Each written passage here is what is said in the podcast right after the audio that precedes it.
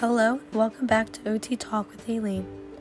Today we will be discussing the evolution of my thinking about the profession of occupational therapy and my place in it. I would first like to apologize for my voice, as lack of sleep, stress, and buildup of schoolwork has combined with the cold and flu season and has caused me to be sick. I've gone through a lot of struggles this semester with health issues as well as computer issues, which was especially hard since most of my classes and work was based online.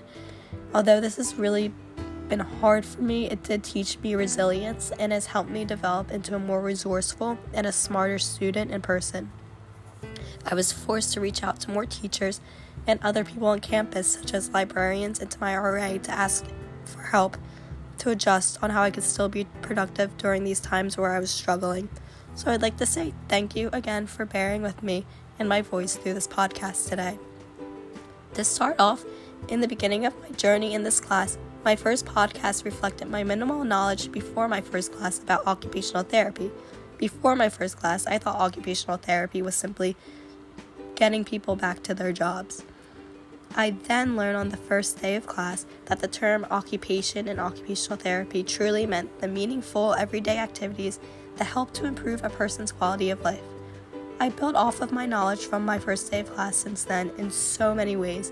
I learned about the importance of client centered care, ethics and practice, the history that the profession was built on, how much research goes into occupational therapy, different ways to evaluate a client, and the overall importance and significance of occupational therapy and the impact that it has on people's lives. I think the thing that helped me learn and make connections the most was through a combination of projects as well as class discussions after readings.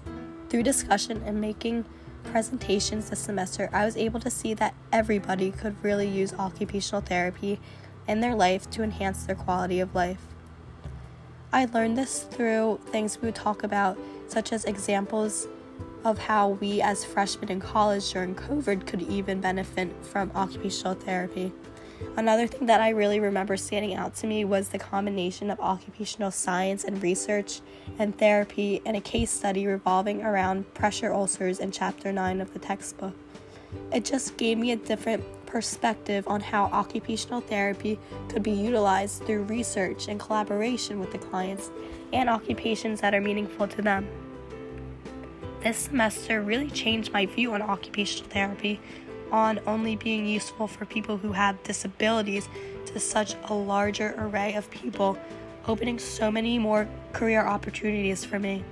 The career path that interests me the most is disaster relief and response, which I'm currently doing a project on. With all this being said, I would define occupational therapy as a type of therapy where the treatment plan revolves entirely around the client.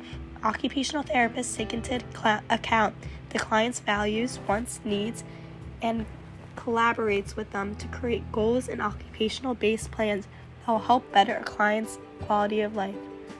Through client and practitioner collaboration, occupational therapy uses day, everyday activities or occupations that are valued by the client in order to engage them and to get them back to previous skills or develop new skills that they value and that will improve their quality of life. Thank you so much for listening to my podcast, and I'll see you next time on OT Talk with Aileen. Bye.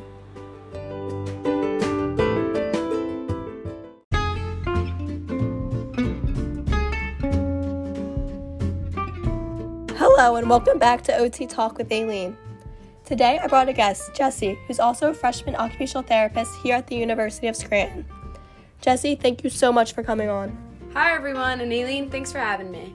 Of course. So, in my podcast, I talked about how this semester really opened my eyes to all the different areas that occupational therapy could be involved in.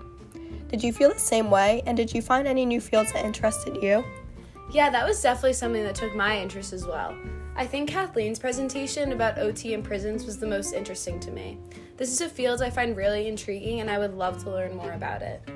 Very nice, very nice. So, what was your favorite subject we studied this year in class, and how do you think it can help you moving forward? That's so funny. I actually talked about this in my own podcast. My favorite subject this year was the one about considering different cultures when practicing occupational therapy.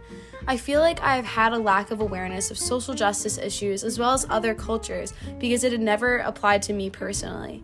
However, in the last year, I have definitely become more involved in educating myself about these issues. I think learning about this side of OT will help me become a therapist that is sensitive and aware to all types of clients. That's great, Jesse. I felt the same way, and I'm glad we both were able to grow so much as occupational therapist students this year. Thank you so much for coming on, and thank you guys for listening. I'll see you next time on OT Talk with Aileen.